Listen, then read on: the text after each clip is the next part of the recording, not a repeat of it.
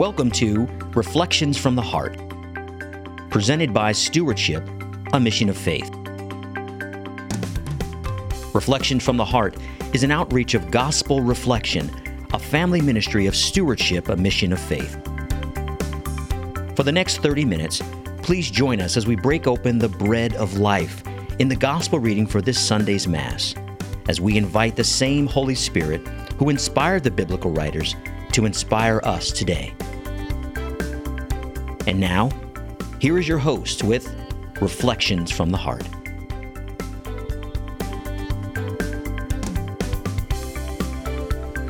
Welcome everyone to another session of Reflections from the Heart. My name is David Abel. Today I'm joined by Cameron Norris. Welcome, Cameron. Thank you. It's a pleasure. Awesome. What a day the Lord has created today. If everybody would get their Bibles, we're going to open to the Gospel of John, chapter 1, verses 29 through 34. But before we open and break open the bread of life, let me just invite the Holy Spirit into our hearts, that we can see what we're to see, hear what we're to hear, and then put love into action. In the name of the Father, and the Son, and the Holy Spirit, amen. Oh, come, Holy Spirit, and enkindle in our hearts the fire of your love. Send forth your Spirit, that we shall be created, and that we shall be lights in the world that lead to you. Oh, Holy Spirit, give us the words to share. Give us the eyes to see and the ears to hear, that we may be instruments in the hands of God for the salvation of souls and the renewal of this world. In Jesus' most precious name we pray. Amen. Amen. The Father, and the Son, and the Holy Spirit. Amen. And Cameron, do you mind giving us a little gospel love this morning? I would love to. Again, we're in the book of John, chapter 1, verses 29 through 34. John the Baptist saw Jesus coming toward him and said, "Behold, the Lamb of God, who takes away the sin of the world. He is the one of whom I said, 'A man is coming after me, who ranks ahead of me, because he existed before me.' I did not know him, but the reason why I came baptizing with water was that he might be made known to Israel." John testified further, saying, "I saw the Spirit come down like a dove from heaven and remain upon him. I did not know him, but the one who sent me to baptize with water told me, 'On whomever you see the Spirit come down and remain, he is the one who will baptize with the Holy Spirit.' Now I have seen and testified that he is the Son of God." The Gospel of the Lord. Praise to you, Lord Jesus Christ. You know, as you read the first sentence, once again I circled, behold the Lamb of God. And it has to do with our Christmas light drive-through, where we always do the about 800,000 lights. It's the life of Christ in lights. And the Lord keeps prompting me that this coming year for Christmas in 2023, it's a story of the nativity scene of Jesus Christ, but it's promises made, promises kept. And one of those promises is this Lamb of God. We have to go back to the story of Abraham. If you remember, Abraham was challenged to sacrifice his only son, this son he just ached for. And without hesitation, obedient to the Lord, he invited his son to take the wood on his back. It represents Christ to us today, that he took the cross on his back. And they went up the mountain, and he made the altar to God and used the wood for the fire and prepared to sacrifice his own son until an angel stopped him. And at that moment, Abraham proclaimed a truth, a promise, that God would provide the lamb. And you see, after that scene, he finds a ram, not a lamb, right, caught up in the brush, and he sacrifices that to God. But that promise was made that God would provide the lamb. You see, the Jewish culture, the high priest every year would lay his hand upon a lamb with no broken bones, and that symbolized that all the sin of all the people for the whole year would be transferred through that high priest to the lamb, and they would sacrifice the lamb. Well, that's the lamb that John was talking about when he said, "Behold the lamb," because our sins are transferred into that promised lamb, promised to Abraham back in that scene. That promise is kept in Jesus Christ, because all of our sins, all the punishment due sins, everything was put upon that true Lamb of God, Jesus Christ, and he freely, willingly allowed his life to be taken so that we may have the abundant life and rejoin him forever in eternity in heaven. He is the Lamb of God. And I find it fascinating that after this occurs, and the Jewish culture knew this, that those sacrifices of those lambs, that would end. Well, guess what? It ended. They don't do that anymore. They don't go to the temple. They don't sacrifice the lamb anymore. Why? Again, the true lamb from God, Jesus Christ, came to take on our sin, to take on the punishment of sin, to pay the ultimate price due us. He paid with his very life. Wow. And when I think about the lamb, I'm currently learning more about the Moravians. And the Moravians, if you don't know, they had like 100 years of praise and worship and prayer meetings, like 24/7 for 100 years. And one of the things they would do is different people in their community, they would send them out as missionaries. And sometimes they would send them out like on a boat to, go travel the world and tell people about Jesus and preach the gospel. And as they're letting these people go, who the community, good chances they're never going to see that person again. So the family standing there, and one of the things they would always shout to people till they couldn't see or hear them anymore, they would say, "Worthy is the Lamb who was slain." Mm. Like we're doing this for a purpose. This is because he is worthy of it. So this, behold the Lamb of God, like there's also a reward for the Lamb, and we get to play a part in that every day. Yeah, one of my prayers is that he gets to see his full reward for what he did. But the next piece of this says, but so John says, "But the reason why I came baptizing with water was that he might be made known." And I have to ask the question, why do we do what we do? I think we can learn from John's example. He says, the reason why is that he might be made known. So it doesn't matter what we're doing. We can point everything that we do to a place that he might be made known. And maybe it's because somebody asks you. Maybe somebody never asks you. Maybe you just got to play a little bit of a role in their life that day, and God has them on a journey, and it's going to be the next person that they ask the question to. That's okay too. But we get to do everything that we do for a reason, that he might be made known. Mm. And that's so important, because he was being made known to all of Israel. When we go to work, do people come to know Christ because of the way we speak, act, our facial expressions? I mean, we're always on point as a signpost that should point to Christ in all we do. I did nothing. He did everything. When I get an inspiration like I did this morning, that inspiration isn't of my own mind. It was whispered to me. The word inspiration, to inspire, means inspiritus. The Holy Spirit gave us an idea that we're supposed to do something or create something or whatever it is. So I want my whole life, in everything I go through, to be a signpost that points to him. And I remember Father 2 weeks ago asking at the New Year's Mass, what are you grateful for last year? And different people said, I have 11 things, and I have this, and I have that. And I'm sitting there thinking, infinitesimal. I'm grateful every morning when I wake up that I have a breath, that I have my health, that I have my wife, have my children. I got through about a 30, 40-minute prayer of thanksgiving, thanking God for everything I'm grateful for. And when I was done that, sitting in the pew, I hear that still quiet voice ask me a question. Are you grateful for the trial that I'm putting you through right now? And I went, oh, man, you know what?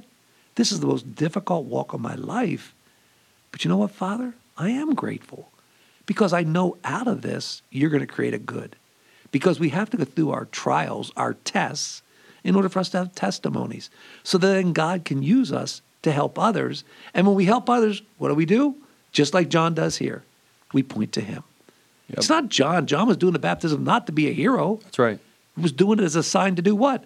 Point people to Christ, to the true Lamb of God. Yeah, it's so good. And so the Spirit comes down like a dove from heaven and remain upon him.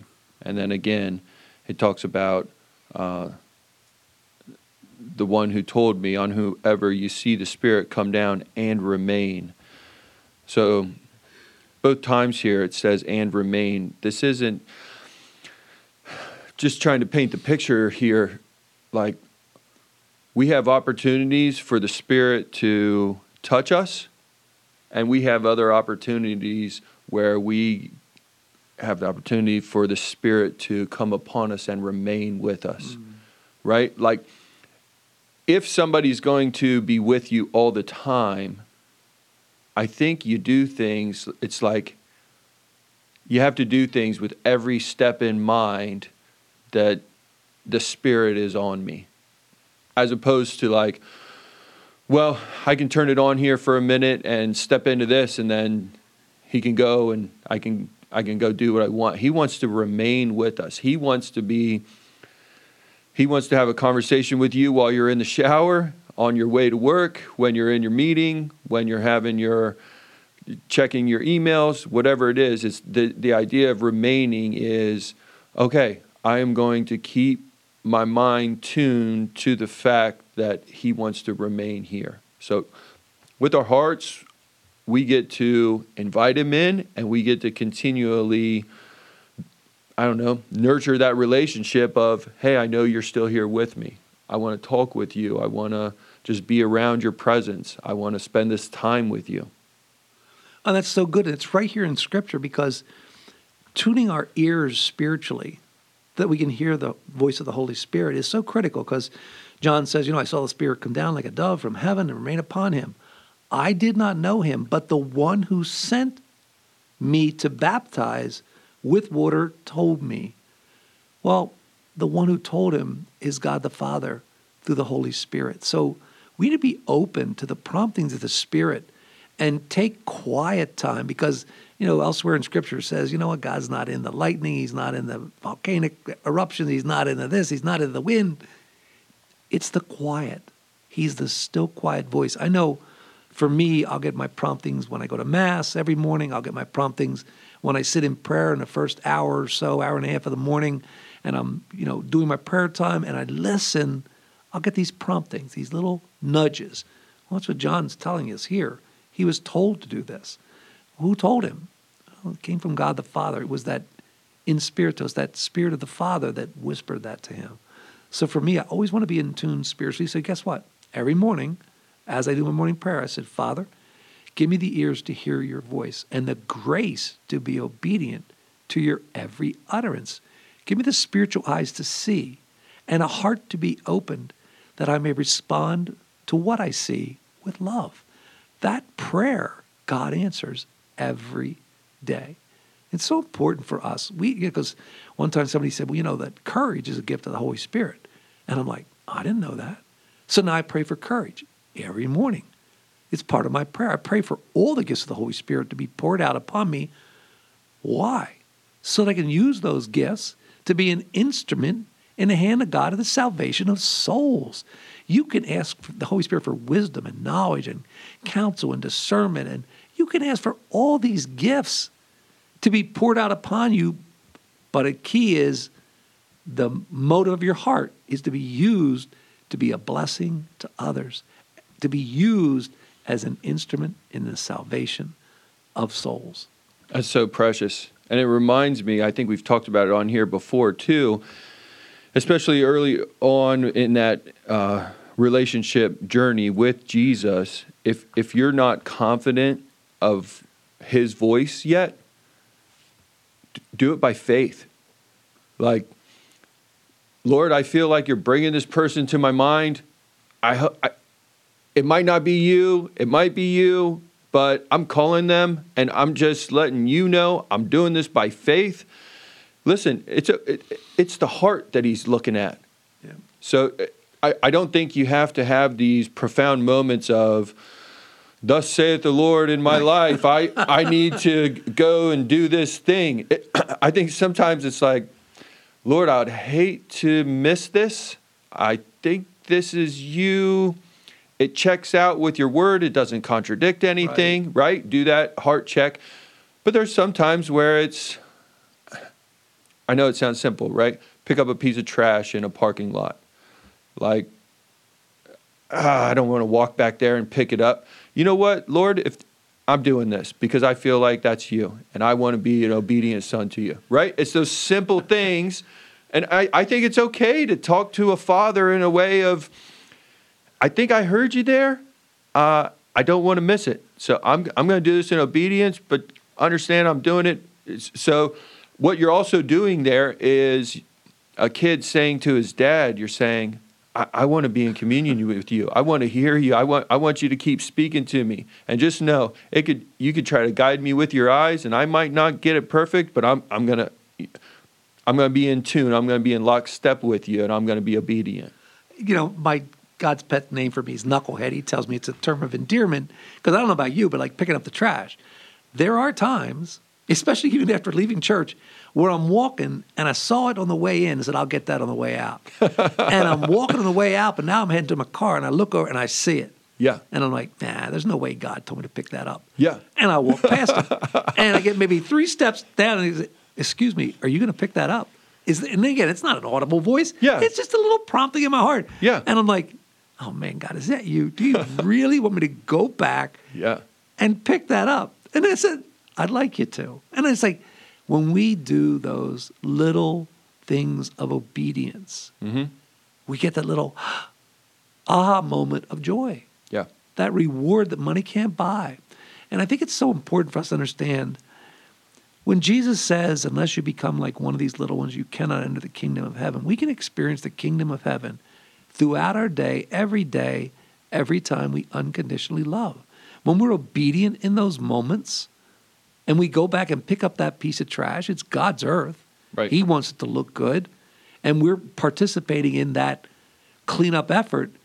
And we get those little aha moments of joy. It's like, wow, I'm in the flow of the Spirit. I'm in that divine intimacy. Yeah. My ears are open. Yep. And then, of course, they can get plugged up real quick with news and nonsense. And boy, Lord, keep me every day filled and alert because, again, we're on a growth. We're walking. We're sojourners. This is not our home. Our home is heaven. Yeah. Eternally, but the Father, Son, and Holy Spirit. So one day, one step, don't miss the trash. Yeah. Yeah, it's so good. And the more we kind of adopt this lifestyle of remaining with Him, you build these testimonies, and then there's times where something that you went through and the Lord was a part of it, He can bring those things back to your memory to remind us of something. Like we kind of started this part of the conversation with, you know, when the Lord's prompted me to reach out to somebody. And it's like, well, Lord, I think it's you. I'll reach out to them. But, you know, I'm doing this because I'm trying to be obedient to your prompting here. But oftentimes, the way I know it's His voice, He'll kind of remind me of a scenario when somebody reached out to me at a hard time. And because I have that history with Him, because it's an everyday thing, right? This isn't just on Sundays. This isn't just once a month. Because it's every day, I remember those times when somebody reached out to me and I needed it. And He doesn't remind me of that every second of every day, but there's times where He's been nudging me and I maybe haven't had my ears open that day about reaching out to somebody. And then finally, by the end of the day, where things are quiet and, you know, kids are in bed and you're kind of finishing up the day with the Lord, He'll remind me of that. And instantly, I know when He reminds me of, remember that time when that person called you, and it's like, oh, Lord, I've been missing this all day. It's been so gentle.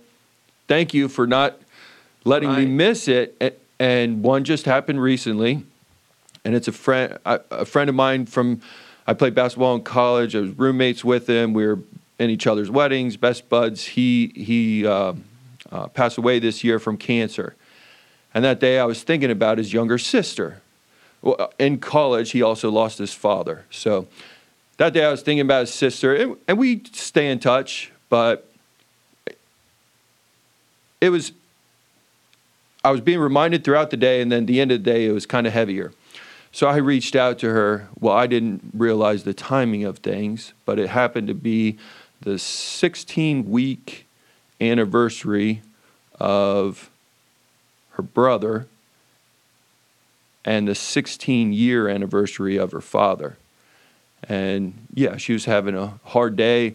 And then we just texted for a while, and we kind of resolved it with, you know, because there's so many good stories and so thankful to be a part of their lives. And we kind of resolved it with, there's so much joy when you think about these stories, but joy doesn't always feel like laughter.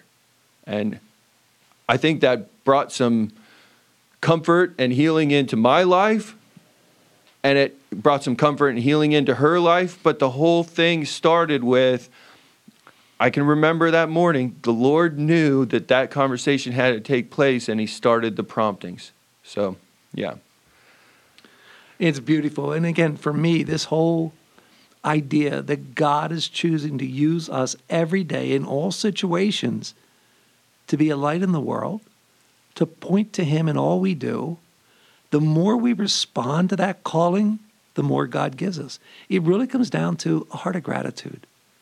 Just thanking God throughout the day. It's huge. Staying in communion, common union with the Father, Son, and Holy Spirit. And it makes it like your life every day is a great adventure. I mean, again, I've repeated this ditty so many times. So many people get caught up in the past. And Father George in Ethiopia told me, David, the past is in God's mercy. To go there only causes despair. It's a trap of the enemy meant to rob and steal the gift of the present moment. Don't go there. God doesn't live in the past. We're called to learn from what happened in the past. But then as my other spiritual director, Monsignor Esso, says, David, let it be buried. Every time you dig up the past, it stinks. So don't live in the past. Don't go back in the past. It's dead and buried. Stop the insanity. The next one's the future. And Father George said to me, David, the future's in God's providence. To go there causes you to play God. It's the what-if roller coaster ride. What if this happens? What if that happens? What if he gets elected? What if she says this? What if this happens? What if that happens? What if China does this? What if that? Stop the insanity. It's another trap of the enemy to rob and steal the gift of the present moment. David, the present moment was given to you by God for you to open and live in love.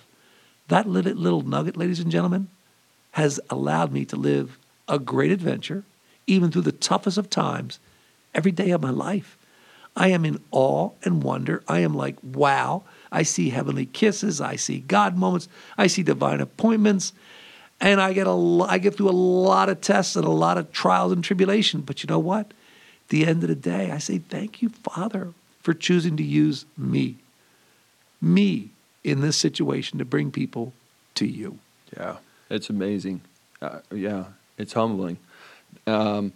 Twice in this passage that we read today, it says, I did not know him.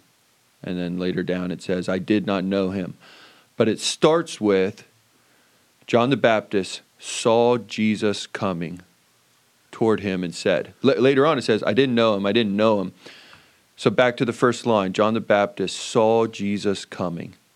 Do we see Jesus coming? Do we see Jesus when he shows up in a situation? Do we have, it's saying, I didn't know him, I saw him coming.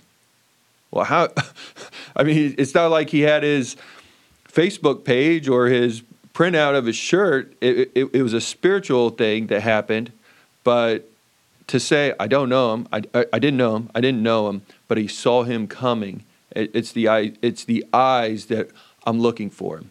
I'm looking for him in a situation. I don't know how he's going to show up in this situation, but I'm telling you, I'm looking for him because I know he said he's going to meet me here. I know he's going to come. I don't know where. I don't know what it looks like. Actually, I have some ideas of what it looks like, and it's probably going to be different than that. I don't know how this took place, but it's interesting. In just 5 verses, it reminds us, I didn't know him, but I saw him coming towards me. It's like, whoa. It makes you think of John as a human. Okay, I'm here to proclaim, right? I'm here to say, behold, the Lamb of God. I'm here to say, this is the guy. The Father told me this is how it's going to play out. I would think his imagination at some point had to wonder, okay, what's it going to look like when he shows up that day? How am I going to know? Father, I mean, you gave me these prophecies and you gave me these things to confirm it, but like, I bet it happens like this. I bet, maybe I'm going to be in a deep dream and he's going to come and he's going to interpret my dream. It's like, no, that's not how it happened. He just saw him coming. And his immediate response was, boom, behold the Lamb of God who takes away the sin of the world. I don't know if he saw it playing out that way or not, but he had eyes to see when the moment came. But key is he had ears to hear, spiritual, because it says right here that I saw the Spirit come down like a dove from heaven, remain upon him. I did not know him, but the one who sent me to baptize with water told That's right. me. That same one that told him that's the Lamb of God. That's right. That's having spiritual ears to hear. And again, for me, I love stories. And every day for me is a journey with the Lord. I invite the Father along. I try to do that every day because it's awesome when he comes along with you. So I go up in our train. We have an 1860s train with cars. I slip and I fall down the steps. The steps were wet. Grab hold of the rail, booger up my hand, blood coming out. And I land on my back, big, huge black and blue mark. I slide to the bottom of the steps, but thank God I hold on to the rail. So I get up and I'm walking down the train platform and I say, okay, God, what was I to learn from this?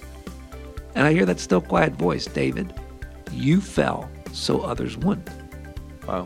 Because we have a lot of old people getting on the train. Right. And I said immediately to the guys, put that anti-skid stripping on. Right. Because they're always out there, snow, rain. Yep. And I'm like, wow, thank you, Father. Although it hurt, it was used for a purpose, to point people to you. God bless each and every one of you. Let's be out there as lights in the world, voices for our Lord, spiritual ears, spiritual eyes. God bless you. Have a great day.